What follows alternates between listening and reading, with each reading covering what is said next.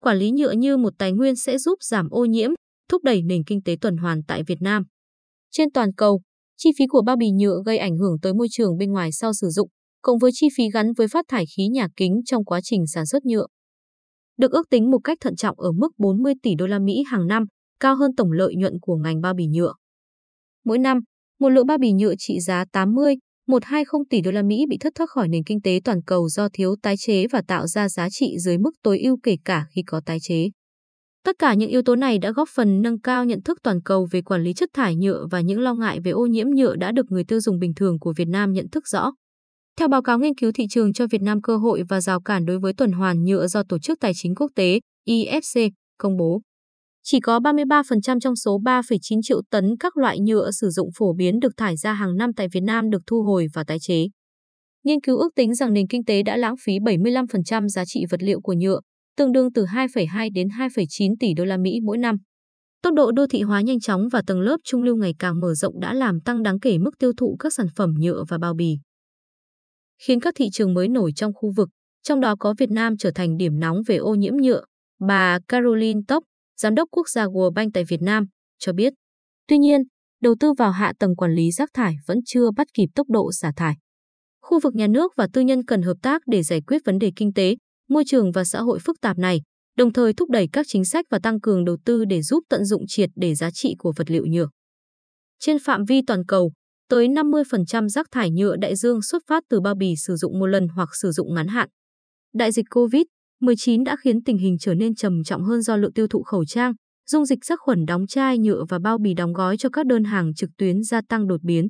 Ô nhiễm nhựa do dò dỉ từ môi trường ra môi trường biển ở mức đặc biệt nghiêm trọng đối với Việt Nam bởi đặc thù đường bờ biển dài.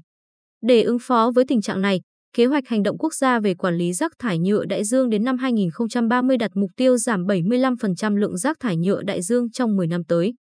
Một nền kinh tế tuần hoàn có ý nghĩa rất quan trọng đối với Việt Nam để đạt được các mục tiêu tăng trưởng carbon thấp. Tái chế nhựa không chỉ giải quyết vấn đề ô nhiễm nhựa mà còn giúp giảm phát thải khí nhà kính và tiết kiệm các nguồn nguyên vật liệu có giá trị. Ông Kai Kenhofer, Giám đốc quốc gia IFC phụ trách Việt Nam, Campuchia và Lào, cho biết nâng cao lợi ích kinh tế của việc tái chế nhựa sẽ giúp huy động đầu tư nhiều hơn của khu vực tư nhân để giải quyết hiểm họa ô nhiễm nhựa. Đồng thời hỗ trợ các ngành quan trọng như du lịch, vận tải biển và thủy sản, vốn đang bị ảnh hưởng nặng nề. Việt Nam cần các chính sách nhằm giảm tiêu thụ nhựa và đẩy nhanh việc áp dụng các hệ thống tái sử dụng.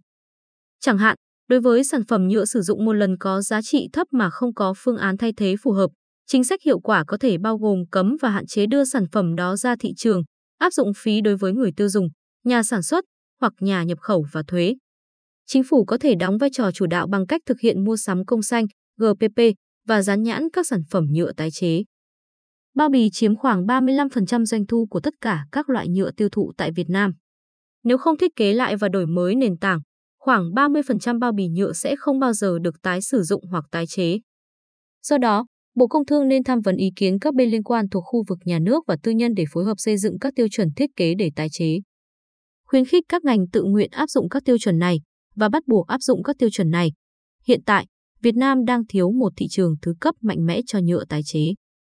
Trong khi đó, Việt Nam đã có đủ năng lực tái chế để đạt được tối thiểu 20% hàm lượng tái chế cho bao bì PET, phương pháp HDPE và LDPE trên LLDPE vào năm 2030.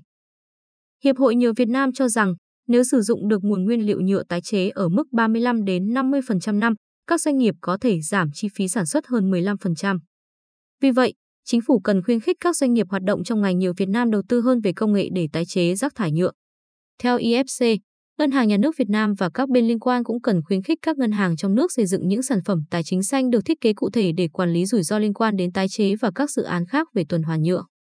Ngoài ra, còn có cơ hội cải thiện tài trợ xanh thông qua các khoản vay nhanh và có quy mô nhỏ hơn cho những đơn vị tái chế là doanh nghiệp nhỏ và vừa.